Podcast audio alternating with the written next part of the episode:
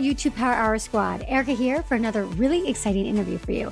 So this is a case study of one of my students in the bootcamp who went through the Zero to Influence system and transformed her YouTube channel. So Michele Wang is my guest for today, and she joined the bootcamp at around 18,000 subscribers, and she had a dream of quitting her full-time job and doing YouTube full-time. So stay tuned to listen in as she grew her channel to almost 100,000 subscribers a year later. Super excited to have her on. And for those of you listening or watching, make sure you come on to YouTube so you can check it out and subscribe there. We do upload our interviews a day earlier on YouTube. Also, if the bootcamp that we talk about here in this interview is interesting or enticing for you, then make sure you get yourself on the waitlist, ericavieira.net/bootcamp. Enjoy the interview. Mwah. Well, hello, Michele. Welcome to the podcast. Hi, Erica. Thank you so much for having me. Yes, I am so excited to have you, especially since you're one of my students in the boot camp. It's always, for me, like such a special thing to be able to showcase my students, show what they're doing, the amazing things that they're doing. It's just, I love it. I my goal is to have as many boot campers on the show as possible once they reach like amazing milestone. So thank you, Michele. Thank you for coming on here. So why don't we get started with you sharing just the Cliff Notes version of your journey here on YouTube? Okay. So I started in, actually, I wrote this down because I always forget like my start date, but I started in May of 2016. And I, at the time, I was a hand knitwear designer. So I started my channel talking about knitting and yarn and designing and things like that. Because that totally has to do with makeup. It's like completely related. Yeah. And the reason why I had started my channel is because I had been watching a lot of makeup and beauty YouTube. And I thought, wow, you know, this looks like fun. I want to kind of, you know, get into this. Mm-hmm. And the only thing I knew at that time was makeup. Mm-hmm. And I had started, was knitting. And I had started a makeup blog completely inspired by beauty YouTube. Mm-hmm. And so, you know, it was all kind of like mixed and jumbled in my head anyway. And because knitting is such a slow art. Mm-hmm. It's not like you can just, you know, talk about things very quickly, or, you know, show things very, very quickly. So I just kind of quickly realized it wasn't something that I felt like I could sustain. There's some of your older videos. Yeah, there they are. You know, and at that time, actually, I was going through a lot of changes in my personal life. And, you know, long story short, I ended up moving from New York City to Las Vegas, Nevada, at the end of 2016. And so once I moved here, I don't know, just like my perspective changed. And I decided in February of 2017 to just start making beauty and makeup related YouTube content. Okay. So that was about a year later, basically. Yeah, almost a year later. Mm-hmm. Yeah. Yeah. And, you know, I really wasn't putting up that much content when I had initially started with the knitting stuff. Mm-hmm. And I needed that separation. You know, I was doing knitting full time. And then for my hobby to be talking about knitting, it was too much. So I just wanted to kind of like separate things. And I thought, well, you know, I started watching YouTube because of beauty and makeup videos. I'm like, why not? Like, why not just give it a shot? So. Mm-hmm. Got it. So then you change your niche in about a year later, 2017. So then how was that going? How was that going with doing the beauty videos? You know, it's a pretty steep learning curve. Mm-hmm. I think anyone out there who has started a YouTube channel would probably agree, but all of a sudden you have to figure out how you upload, what everything means, your thumbnail, actually doing the video recording, actually doing the editing. It's like all of a sudden with just one video, it was like, oh my God, I have to be like, you know, video production, video editing, like everything, sound engineer, lighting. Yeah. And so it was just a really interesting time. I just got really, really enthralled with the whole process. I had always been into photography, so there were some skills that I could kind of translate into videography.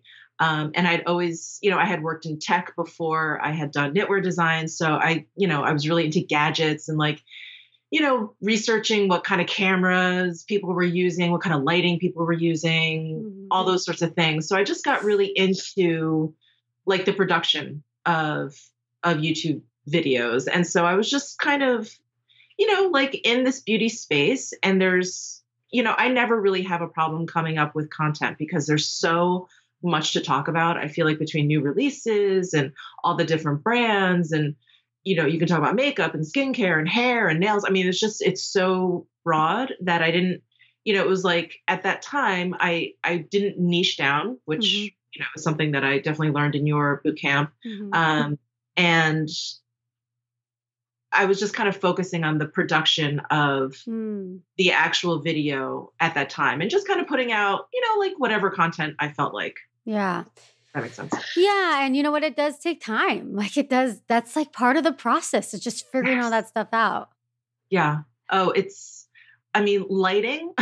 And I know that's another thing. I feel like if you've been on YouTube at all, it's lighting is such a struggle. It is such a struggle because unless you're sitting in a windowless basement, it is constantly changing.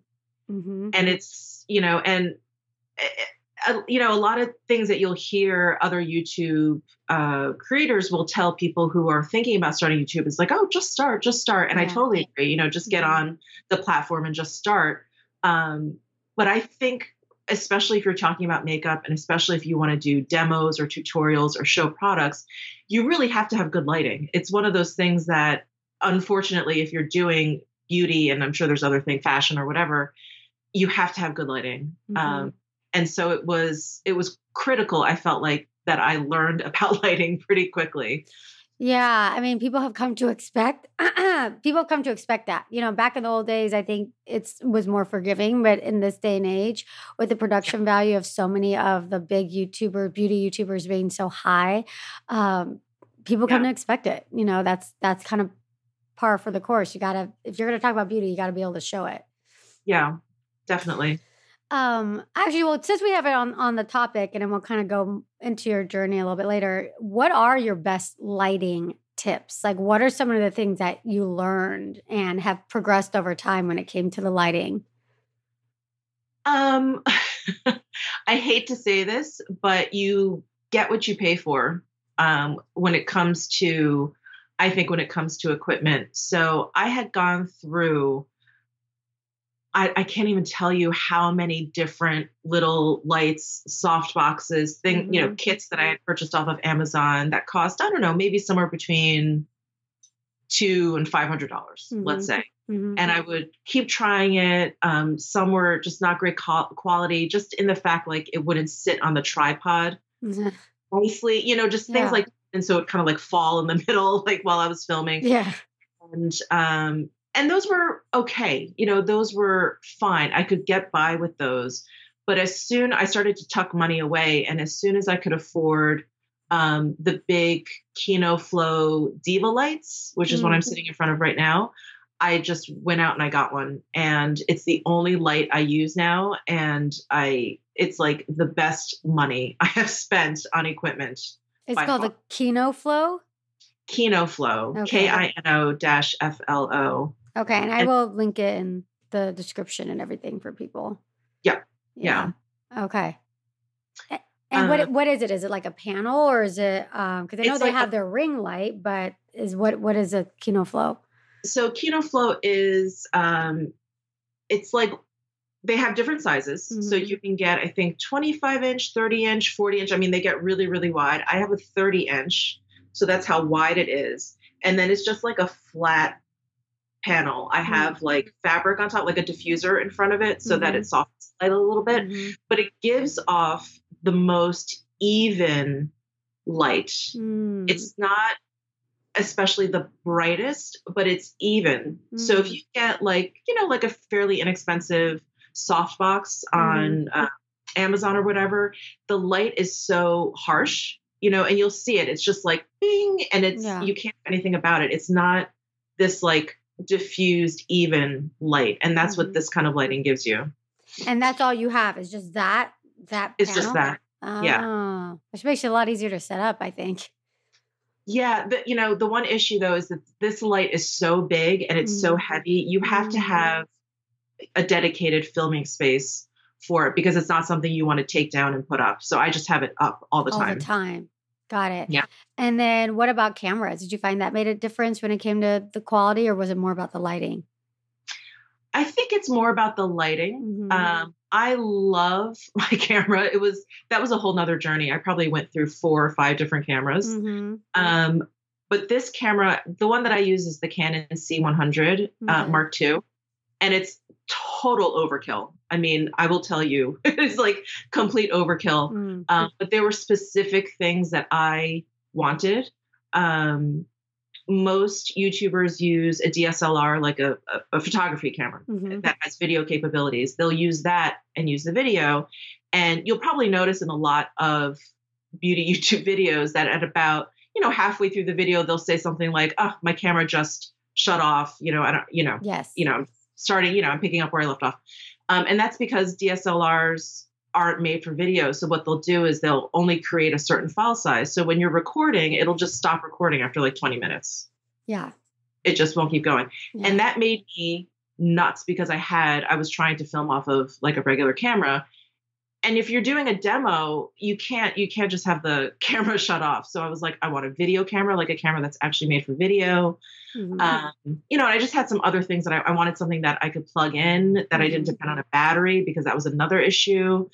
So this just seemed to fit what I needed. Yeah. But I'm the first to admit that it's total overkill. Total overkill from really what you need. Yeah. But it's almost like trying to find something in the middle, right? Something that's like not super pro camera, because you're not running all over town with it or whatever and doing all these productions, but at the same time you still need those things specifically, like you talked about.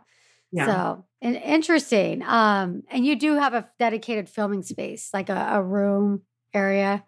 I do. I do. And I feel like if I didn't, I wouldn't be able to film as often as I do.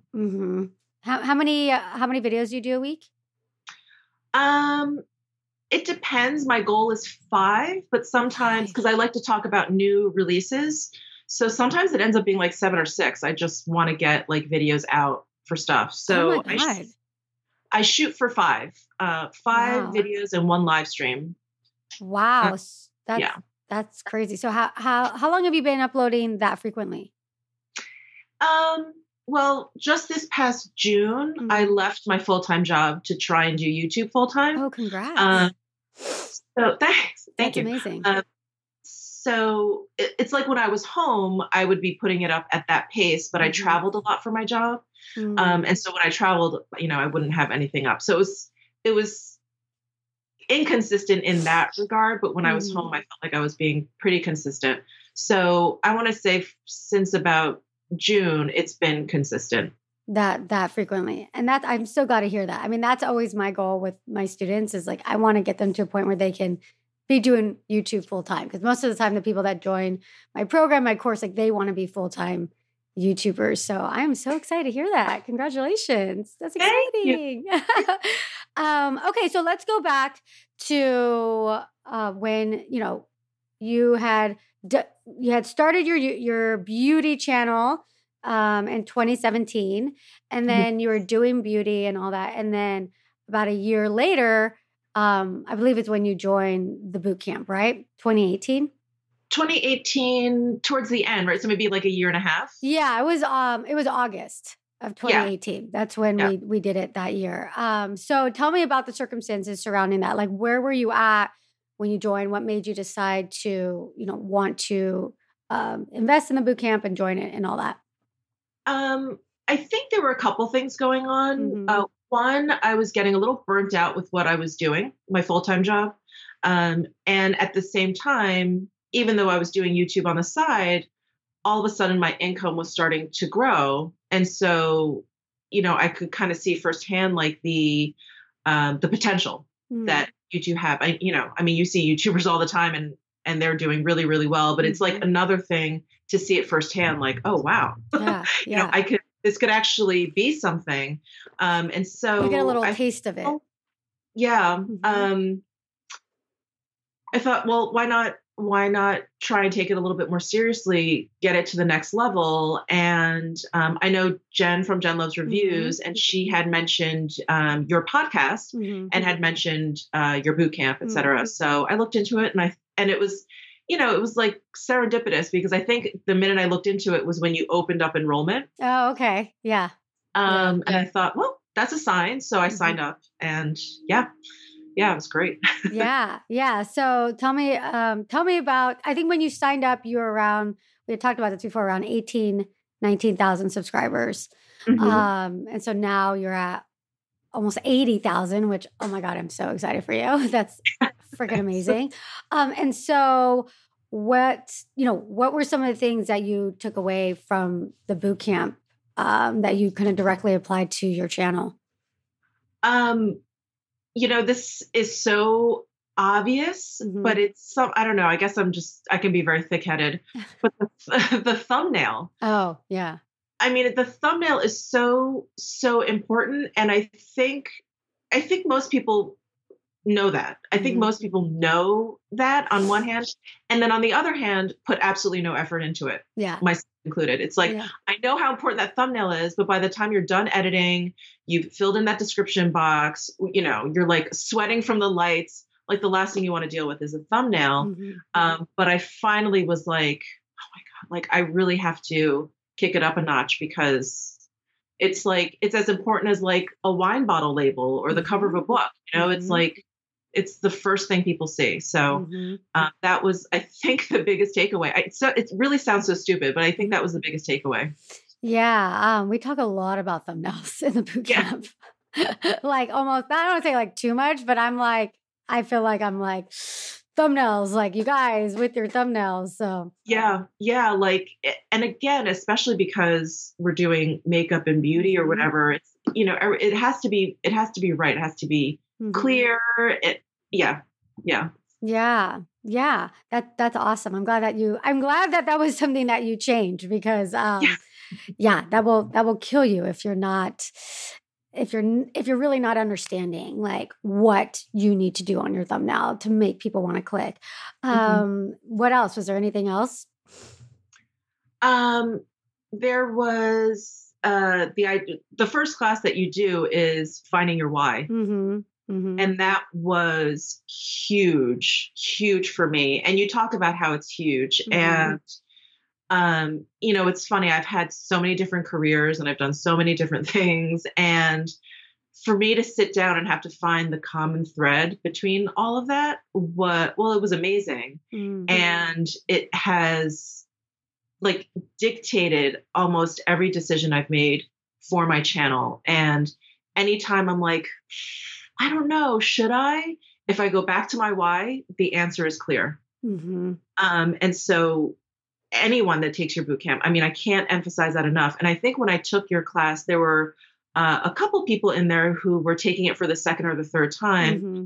because they just hadn't been able to kind of like figure out their why. And I just thought that was amazing that they were still trying and going forward and still trying to figure it out, because not that you can't move forward, but you won't move forward smoothly, mm-hmm. I'll say, without why. Yeah.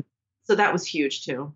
Yeah. I'm so glad you brought that up, because that is one of those lessons that if, you know, and someone like yourself, like you already had, you know, a smaller-ish but established audience, and you know, at around, you know, 18, 19,000 subscribers. And I tell people, like, because I've had people around that size or even larger who've joined, and they're like, okay, I just kind of want to get into like, I want to get to like the SEO stuff, you know, and the thumbnails and all that. And I always tell people, like, I specifically have designed the program like that no matter what size you're at. And honestly, some of those earlier lessons are more beneficial for people that have been on YouTube for a while, that have an established audience, because if they're joining, then they're at a point where they want to take things to the next level. And it's so important to go back to that. And I'm so glad that you took that lesson seriously. And most of my students do, because it comes at the beginning too. So they're all gung-ho and everyone's like, okay.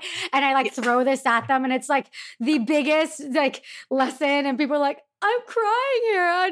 Like crying from like, you know, emotional things and all that, because, you know, my philosophy from YouTube, it is a little bit different than some of the other things out there. And everything out there is amazing. Like there's so many amazing programs, but I do find that mine is really based on building your YouTube channel from the inside out, because I truly believe, and not just believe, it's from what I have learn from working with so many women, and also interviewing so many amazing, successful women as well, is that you cannot, like what you said, you cannot, I mean, you can probably get so far, but like for most of the people that are attracted to my program, my course, like they want to make YouTube career, like exactly what you've done. Like they want this to be their career. They want to be a YouTube influencer. They want to be doing this. Like this is what they want to do. And so it's not just a job for people. It's like truly like a life's purpose.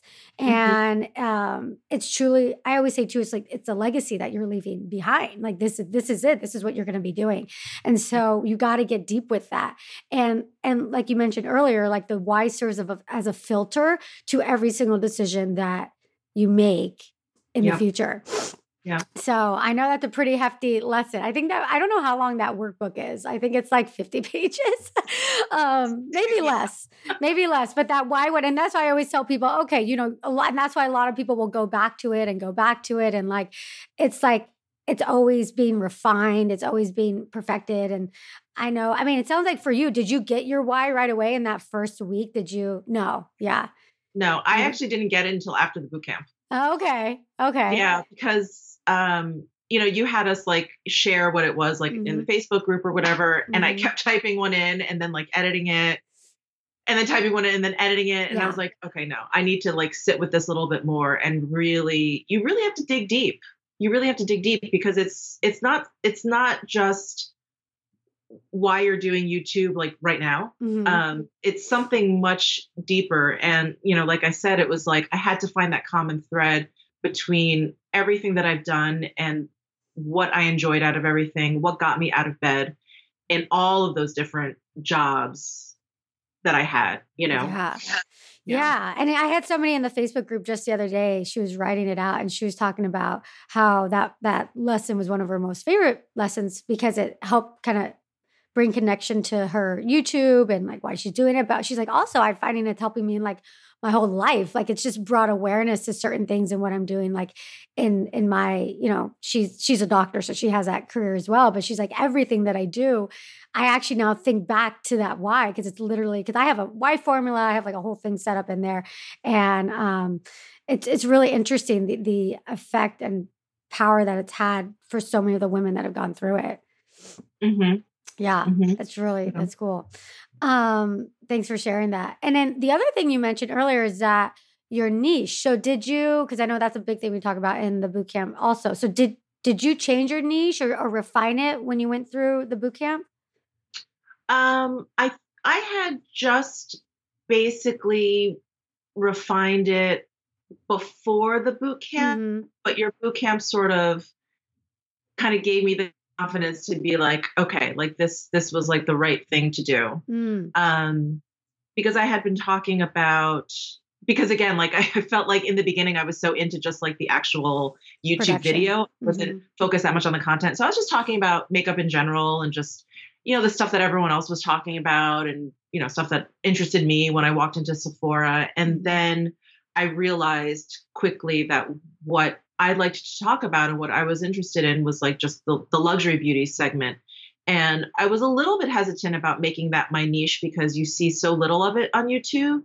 And so at first that was kind of a deterrent for me. And then I realized, well, this is a hole that I should fill, or at least, you know, join the few that are on there talking about luxury beauty. So, so that's, I started to kind of really hone in on that. And that's all I talk about now. And yeah. And then taking your boot camp, it was like, okay, you know, I niche down and like, I'm in my lane, I've picked a lane and I'm going to like stay in it. Yeah. And so do you feel that decision to kind of narrow things and have a narrow focus, has that helped you with the growth of your channel? For sure. Definitely. Definitely. Yeah. Because people know, they know what to expect from me. They know, why they come to my channel. And that's how you get subscribers. I think if you're kind of all over the place. You may get a lot of views, but I don't know if you're going to get the people that are like, oh, I want to subscribe. You know, I want to like be notified every time this person uploads a video. Yeah. Yeah. It's big. They know what to expect.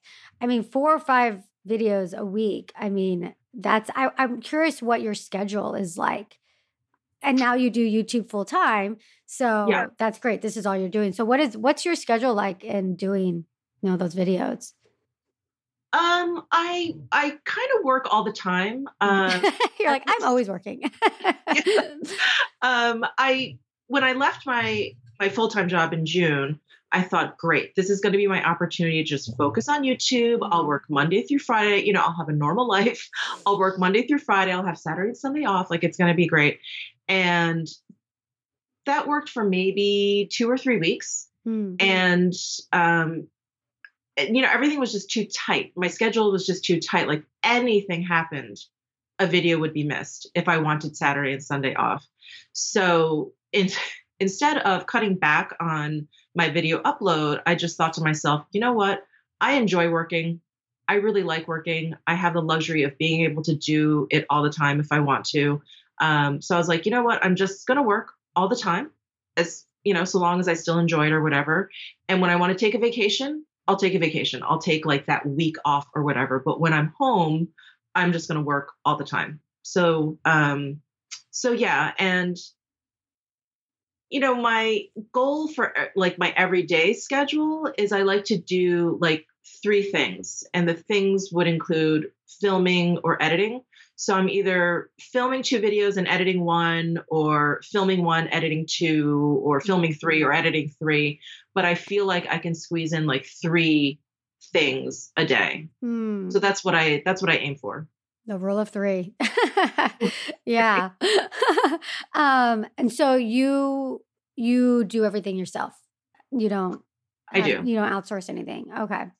I don't. I would love to outsource editing, but because one of my favorite videos to do is reviews of new releases, I don't have the time. Because you like, so, okay, so when you get a new release, like what's the turnaround time between getting that and uploading a video? So my YouTube friends make fun of me, but let's say there's a new release. I will run to the mall when it opens. So like at 10 a.m. Okay. I'll get the pieces. I'll rush home. I'll film like a first impressions. I'll edit and I'll upload. So I'll have it up by like 3 or 4 that afternoon. Oh, wow. Yeah, you're hardcore. Do they know? They must know you at the mall. Oh, yeah. Oh, yeah. It's like my bar. Like, I'll hang out. Yeah. They're like, oh, she's back. You know, yeah. Hey, Michelle, the usual. Yeah, that's funny. Yeah, you got to be on top of it then. It's like, that's your life. Yeah. Yeah. Okay, so when you quit your job, what was the determining factor at that point? Like, why in that moment when you quit that it was the right time? You know, it's funny because I really believe in the law of attraction. And I know you've talked about this. Yes. And we do a lot of woo-woo stuff in the boot camp because it's like, it's funny. It's like there's a little bit of everything. You know, well, there's a lot of a lot of different things, but it's your mindset is so important with YouTube. It's everything. So important. Yeah. Mm-hmm. And the one thing I love about the law of attraction, and I'll get back to why I left my job. But the one thing I love about the law of attraction is even if you don't believe in it, let's say, even if you're like, this is just ridiculous, you know, it's too like hippie for me. What I love is that everything starts with gratitude. And I'm like, what could be wrong with that? You know, like even if it doesn't, quote unquote work, I'm just a happier person. Mm-hmm. You know, it's just, it's all about appreciating what you have. So true. Yeah. So anyway, you know, it's funny. I was starting to get burnt out with what I was doing. And, you know, and like I mentioned, my YouTube income was starting to grow and I was starting to see its potential. Mm-hmm. And I was like really thinking about it. I'm like, is this my path? You know, is this what I'm supposed to be doing? And I got onto a FaceTime call with a really good friend of mine, and she's actually a life coach, and she's known me for a long time. So she has seen me through like many different careers. And I was really kind of going through this struggle, like, oh, like, am I going to sit here and change my career again? Like, is this what I'm actually doing? And she was like, yeah, maybe that's your thing. And then we were just kind of talking through it. And as I'm talking to her, I get an email from my company saying that they have sold the ownership to some other people. Mm-hmm. And it's a small company. And much of why I worked there was because I loved the people that I worked for and with. And that was all that was changing. And so I'm on the call with my friend and I said, you're not going to believe the email that I just got. And she said, what? And I told her, and she was like, Michele, she's like, I have never seen a stronger sign. It is time for you to say goodbye to that and move on to this. You know, you were questioning the job, and the only reason why you were kind of staying there is because you loved the people so much, and that's changing. So yeah, that was pretty much the determining factor why I left. That's so funny. It's like, you know, at this point, I've interviewed so many different people on this podcast, and I feel like for a lot of the people that were in your position, they were working a job and then kind of there for a little while. And they were like, you know, managing the two. It was a lot of times like outside circumstances, which forced them to look internally and say, you know what, this is kind of forcing me to make this decision. And I'm just going to go for it. And like for some, it's like if that thing hadn't happened, that catalyst, then they might, you know, who knows how much longer you might still be working your job. Yeah. You know? Yeah, totally.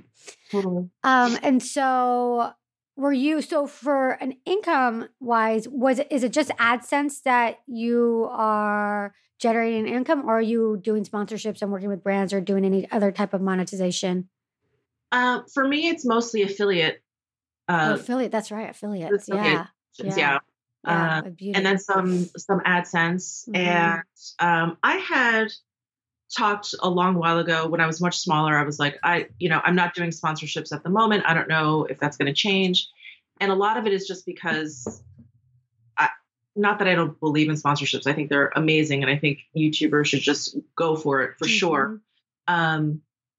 But for me, it was like, because I was still working full time, I couldn't like manage it all because there's communication, there's coordination or whatever. And I thought, I'm just doing YouTube because I like it. And I just want to get videos up and out there, and I don't want to have to deal with this like external party. And so just recently I took my first sponsorship, which was great, but I had that feeling again where I was like, you know, I'm on YouTube because I just want to put out what I want to put out when I want to put out. And they were the best. They didn't tell me what to say. I mean, nothing like that. So it was the best case scenario. And I still didn't feel like it was right for me. So I think, I don't know, I never say never. I think that may have been my one and only sponsorship. Okay. We'll see. Yeah. Tested it out. Yeah. Yeah. I just don't know if it's for me. Yeah. Yeah. And you know what? That's the thing. Like it just, you got to go with what resonates with you, what feels good to you, because the second something doesn't, then it's affected on your your channel. Like it affects your mood, it affects your thoughts, and then that then translates on camera, and then that messes everything up. Yeah, yeah, you sense it. So okay, so affiliate. So do you work with specific companies and get different like promo codes, or is it really just you go through one of the big companies like Magic Links or Reward Style? Or like, what do you do for affiliates? I go through Reward Style mainly. Magic Links, I started out on Magic Links, but then I kind of moved over to Reward Style. What's it called? There's a third one I use. ShareASale? Oh yeah. ShareASale. Yeah. Yes. Yeah. Yep. So those are the three biggies that I use. Got it. And what percentage of your YouTube income now would you say is affiliates versus AdSense? Because it seems like those are the main two for you, right? Yeah, those are the only two. Mm-hmm. I want to say, God, it fluctuates so much month to month. Mm-hmm. I want to say on average, AdSense is like 25% and affiliate is like 75%. Yeah. That's the thing. That's why it is so important to have multiple income sources when you're on YouTube and not just rely on AdSense, because it's really not that much in the grand scheme of things. Really not.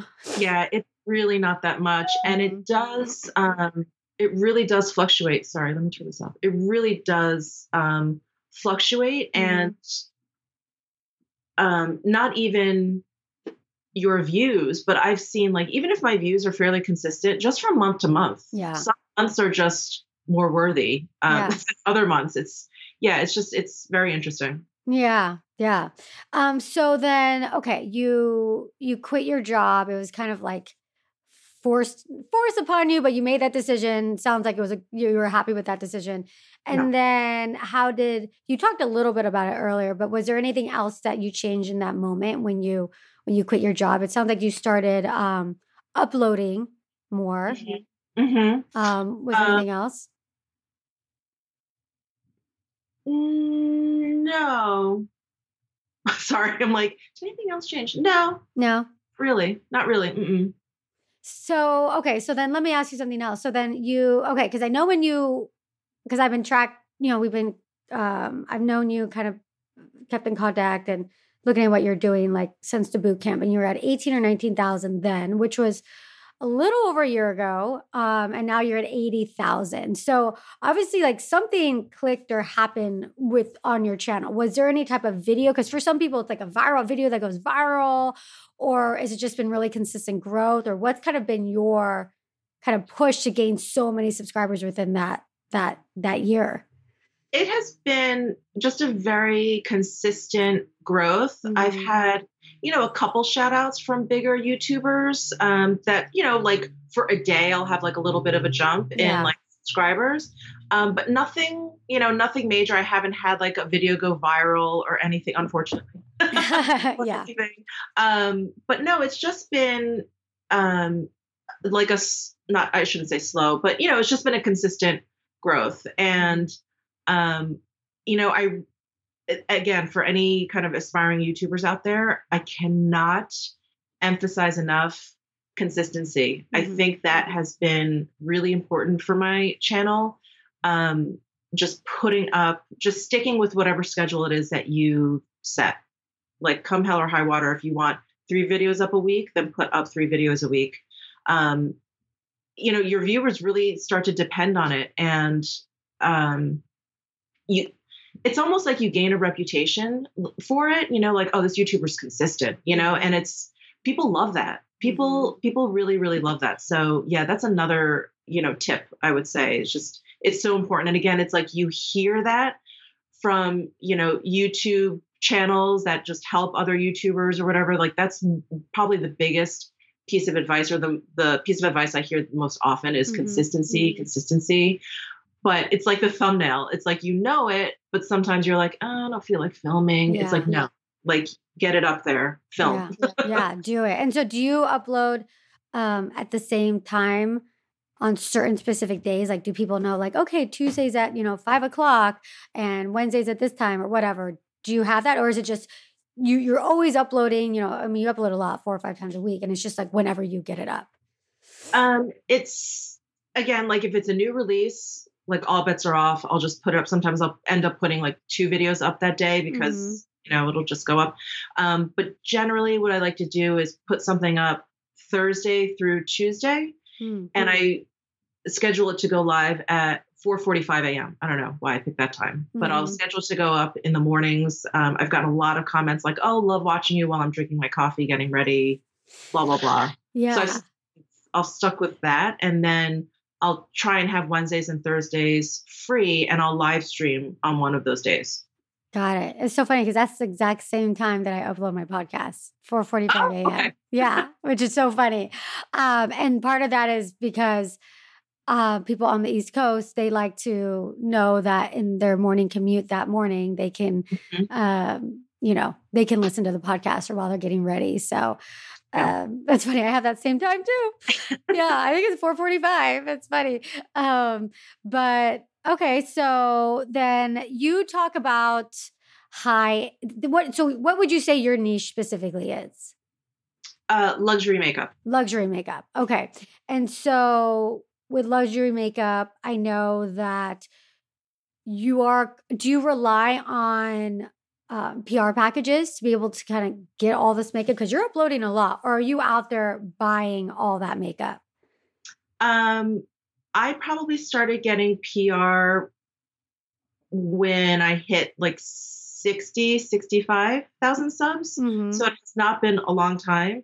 And I'm just starting to get PR from, you know, brands that I talk about regularly. But no, up until then, I've been buying everything, buying everything myself.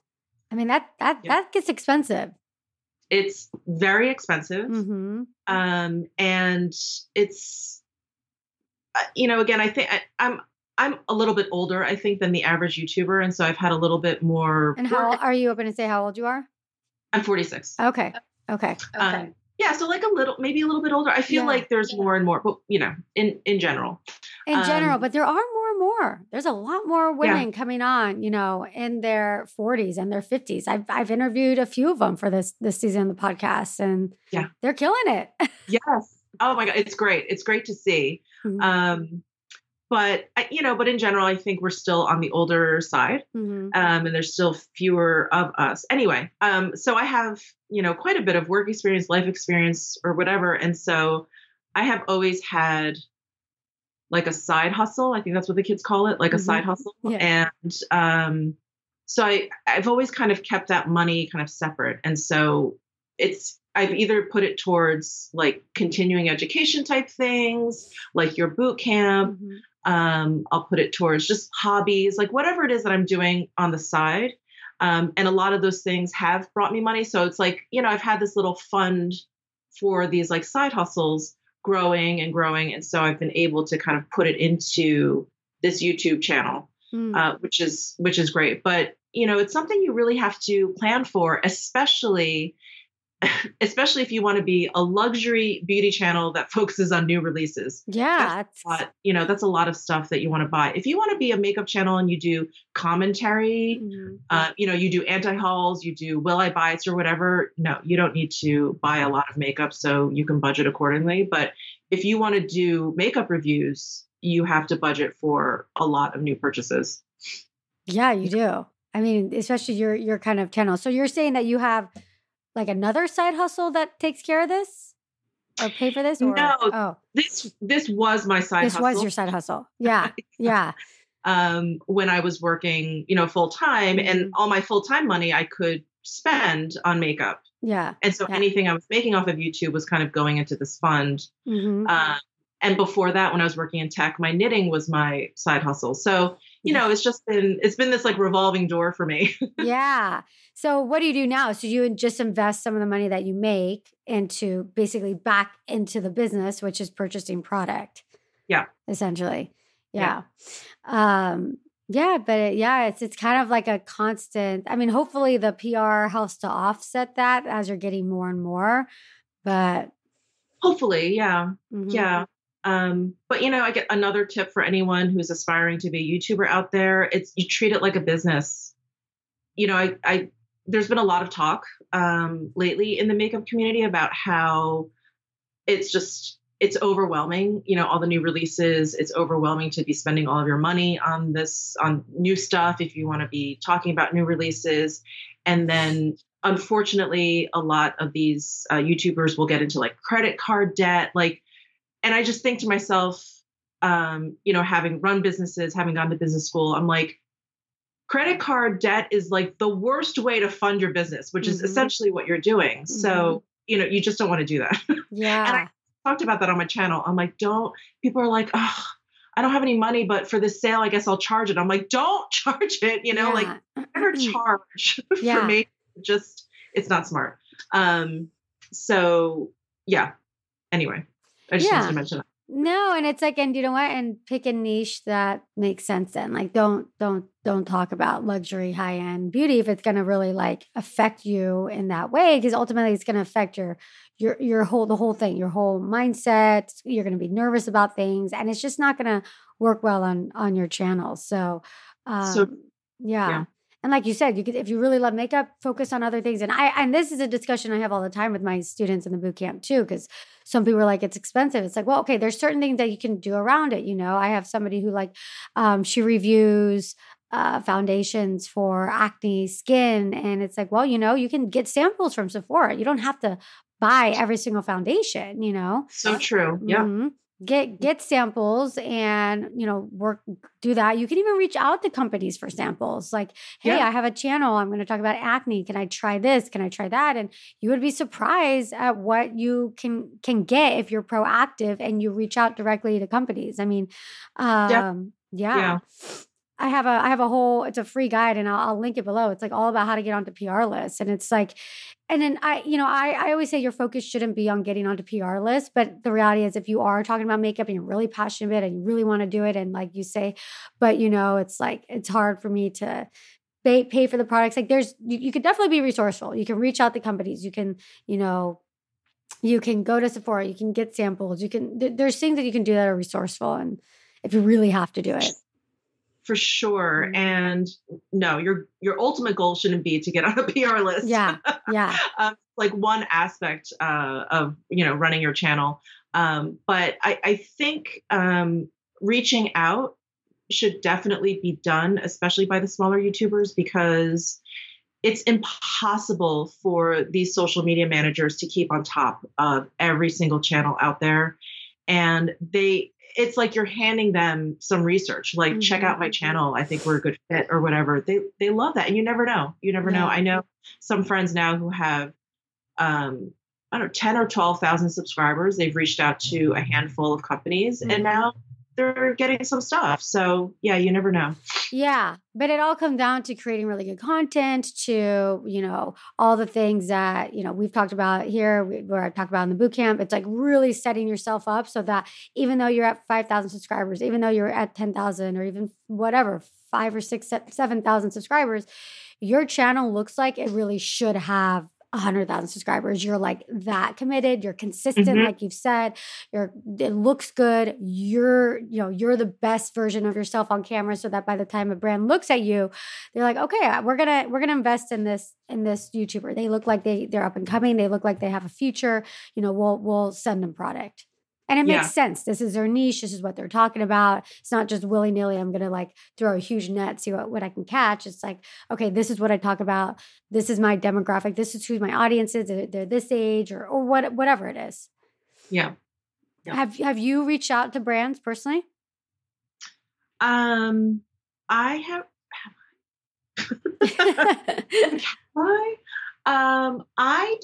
think I have. Mm-hmm. I don't think I have. Only because it's my mistake. I felt like I was just going to get shot down. So like, why bother? Mm-hmm. But what I did start doing, which I never did before, this was another really stupid oversight on my part, was I started tagging them on Instagram. Oh, so I would announce that, you know, I had a new video up and I would just announce the new video. And then eventually I started tagging the companies. Like if I did a favorites, I would tag all of them, you know, all the companies that I mentioned. And that's kind of like a passive way of like mm-hmm. contacting them or letting them know that you're interested in their product. So I started doing that, and that has actually opened up a few doors. I'll get some DMs on Instagram like, oh, love your channel. Can we send you some things? So that's worked well for me. Mm-hmm. But no, I have not actually emailed. Yeah. I've actually taken my own advice and emailed companies. I should. Yeah. I mean, at this point you probably, maybe you don't have to, you know, now they probably know who you are. And that act of just tagging them, like they will pay attention. Like, especially if they click over to your video and they're like, oh, look at her. Oh, wow. Wow. Look at these comments. Look at these likes. Look at these views. Okay.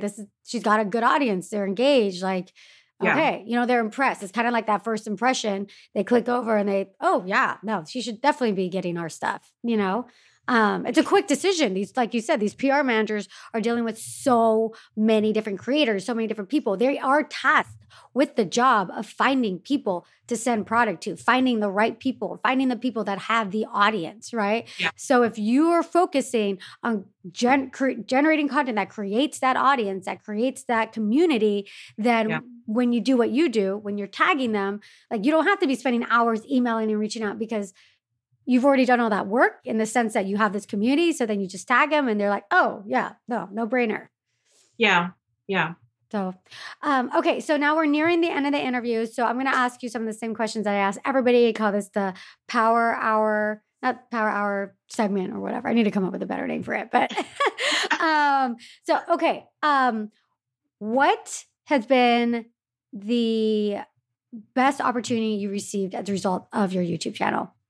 The opportunities that come to mind are things like collabs and things like that. I haven't gotten any of that. Let me think. Maybe, well, I was actually just asked to do something. I don't think I can talk about it yet. Oh, okay. But a wonderful company just asked me to curate something for the holiday season. So I'm very excited for that. Oh, that's exciting. I mean, I would even say quitting your job is an amazing opportunity. That's true. Yeah, for sure. I mean, it's just opened up a whole new world. Yeah. And you're doing what you love, every day, you're able to bang out those hours and those videos, cause you love it. What is any mistakes? Is there a big mistake that you made on your channel looking back that you would have done differently? I think, I feel like I'm harping on this whole thumbnail thing, but yeah. I think I really would have paid attention to those much sooner. And just, and again, it's like, I don't want to sound discouraging to anyone who doesn't have the equipment, but I can't emphasize enough things like lighting and your microphone. When I go back to my older videos, when I wasn't using an external mic, I was just using whatever was on the camera and thinking that was fine. Now, when I go back and listen to those, I'm like, how does anyone even understand me? Like, yeah. You go back and you see the difference. Yeah. So equipment, decent equipment is really important. I wish I had invested in that sooner as well. Yeah. Yeah. I think, with the beauty industry and beauty community, I think the bar is set a little bit higher for all these things. And I think you can't really get away with as much having a beauty channel because there are so many out there. And it's not to say you can't succeed. I mean, look at you. You've grown tremendously in the last year having a beauty channel, right? Mm-hmm. But I think, like you said, these things, like they seem little, but like, having that right equipment will definitely like kind of separate you from the pack and just allow you to focus on what you're really doing, which is talking about the makeup, showing the makeup without letting anything get in the way. Yeah. And that's actually a really good point because when you take your footage off and you upload it into your editing software, I would sit there in the beginning when I had really bad lighting, trying to correct the lighting and the exposure. Mm-hmm. And there's only so much you can do, especially with video, with photo editing, it's much easier. And it was like, I would spend hours and try different software and blah, blah, blah. And I'm like, if I just had the right lights, I wouldn't have to like deal with this. So yeah, and it really took away from the actual content and me actually editing the video. Yeah, definitely. Yeah. What are you most proud of when it comes to your YouTube channel? I think my consistency, consistent uploading. Yeah, definitely. What is the best decision you made with your YouTube channel? Maybe there's two. I think leaving my full-time job and focusing on it, mm-hmm. Fully. And I think niching down. Mm-hmm. I was definitely a little bit hesitant about focusing on luxury beauty. But I was like, I need to niche down. There's just too many people talking about everything out there. I needed to differentiate myself. And it's what I liked. It's what I felt most passionate about. So it made sense. So yeah. Why were you so nervous on niching down to that? Because I think you get a lot of flack talking about things that are expensive on YouTube. You get a lot of judgment. A lot of people have very interesting relationships with money. Sure. So it was like, but you know what? I'm like, I like it. There's gotta be other people out there who like it. And, I think there are. And you know, since then I've gotten, when I first really started to focus on it, I did get a lot of comments, like very judgmental comments. Mm-hmm. I'll leave it at that. And then as like, it became very clear that this is what my channel is about, I just started to attract people looking for that kind of content. Yeah. And since then, I've gotten a lot of comments like, thank you so much for talking about this stuff. No one ever talks about such and such brand or such and such product. And thank you very much. So yeah, it's just, it's really worked out well. Yeah. So yeah. That's what I was going to ask. Like, how did you deal with that negativity that you received after you made that decision? It doesn't really bother me. Okay. I think it comes with age and experience. I have a pretty thick skin at this point. Like, I don't care. Yeah. Yeah. If that's how you feel, that's how you feel. Like, go right ahead. That's fine. Yeah. But I try, I'm human though. And sometimes comments will get to me, but they don't last long. Again, it's like, I go back to that law of attraction stuff. And I think about gratitude and I focus on all the positive comments. Like, out of the 300 positive comments, I'm sitting here thinking about this one comment. It's ridiculous. Yeah. So, I just really try and like focus on all the good that's going on. Yeah, that's great. And then last question, what is your YouTube superpower? So what is it about you that comes really naturally to you that you think has contributed to your success on YouTube?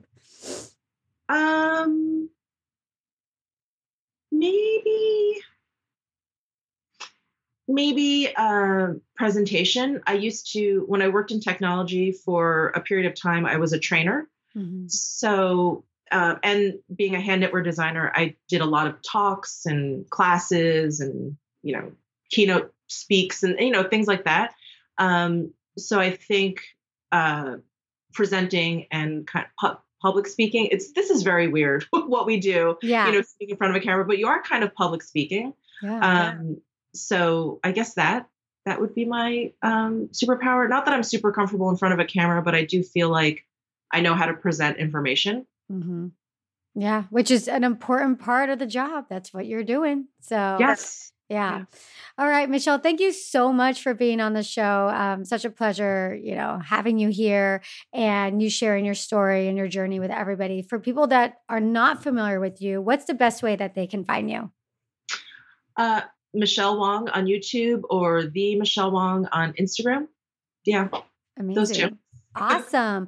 Well, thank you, Michele. And for those of you guys listening and watching, come over to YouTube and comment, let us know what you took away from this interview with Michele. What did you learn? Anything that inspired you? What do you think about her quitting her job, niching down, connecting with her why, like she did in the boot camp, like anything that she said kind of maybe inspired you to do something, let us know in the comments below. And also I do have a free masterclass where I talk about a lot of the things that we go through in the boot camp and my Zero to Influence system, which is a big part of the boot camp. And if you kind of want to get a taste of that and check it out and learn some of these things, go to ericaviera.net/masterclass. All right, Michele, thank you so much. It was awesome having you on the show. Thank you so much. Bye. Bye.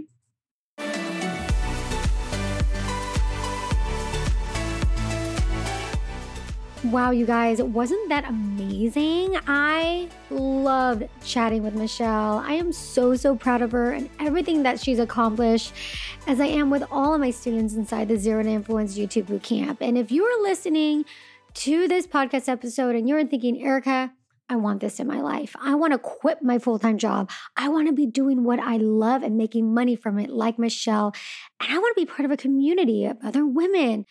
And I want to get some direct customized feedback on my YouTube channel. Then I want you to consider adding your name to the waitlist for the Zero to Influence YouTube Bootcamp so that I can help you and guide you towards your goals on YouTube, just like I did with Michele and hundreds of other women who have been a part of the bootcamp.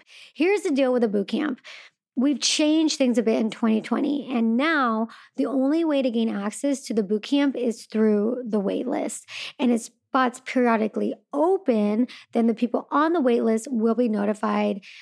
And essentially, the way that we're doing the bootcamp this year is that the bootcampers can be part of the bootcamp as long as they want. So if a spot opens up, then we go to the waitlist first, and that's how we fill it. So even if you had your name on the wait list prior and you still think you might want to join the bootcamp sometime in 2020, then you do want to get your name on the wait list again, ericavieira.net/bootcamp, just so you're there, you're part of that group who is notified in case spots do open up. Or if you're listening and you're just not sure if the bootcamp is right for you, I want you to DM me directly on Instagram. My handle is @beautyandthevlog. That's V, vlog with a V. And tell me two things. One, do you already have a YouTube channel? And two, what is your goal for your YouTube channel? And if you don't have a YouTube channel, why do you want to start one? And why haven't you started yet? And then we can have a chat over there and figure out if the bootcamp is a right fit for you and then add you to the waitlist if it is. I really hope that you enjoyed this episode. I hope you were inspired by Michele's story, and I will see you next week. Mwah. Without hesitation, I signed up for Erica's bootcamp this year, and it just wrapped up recently, and it seriously changed my life. Because of this bootcamp, I was able to capitalize on a current trend and gain over 10,000 views on one of my videos. Before this bootcamp, I was lucky if I could get 100 views. Bootcamp is for you if you, like I was, are putting a lot of time and effort into your channel without seeing tangible results. I even hit my goal of 5,000 subscribers during the bootcamp, growing almost 2,000 subscribers in just 90 days. You know, during the bootcamp, I had some breakthroughs and gained, I don't know how many subscribers in 1 month, I think 10,000 from the bootcamp. During the time of the bootcamp, one of my videos even hit 70,000 views and I surpassed 1,000 subscribers. I have created relationships where I will be friends with people for life. My channel is at 18,400 subscribers now. I have increased my watch time by about 30 or 40 seconds, which is awesome. I feel kind of like an SEO genius now, and I feel like my videos have a better quality to them overall. I feel like taking this bootcamp helped me to really niche down and find that one area that I was super passionate about making videos about. I started this bootcamp with only 9,138 subscribers. Now I have 11,375 subscribers, and it's just growing each and every day thanks to Erica. Even after the first week, I knew that the bootcamp was one of the best decision I had ever made for myself, let alone just my YouTube channel. Do you work really hard on your YouTube channel, listen to all the marketing experts and do all the hacks, tricks, and strategies, but are just not seeing the results that you want? Or are you lost as to where to start?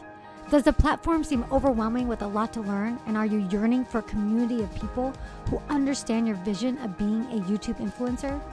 Hi, I'm Erica Vieira, and if you answered yes to any of those questions, I want you to seriously consider the Zero to Influence YouTube Bootcamp.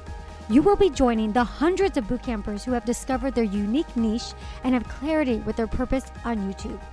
This isn't just another course about YouTube. This is an experience and an opportunity for you to really discover your unique purpose and niche on YouTube, which will translate into views, subscribers, and most importantly, influence and impact. Let me change your life, or at least let me change your YouTube channel for the better. Go to ericavieira.net/bootcamp to add your name to the waitlist so you are first to be notified when I open enrollment. I look forward to seeing you on the inside. ericavieira.net/bootcamp.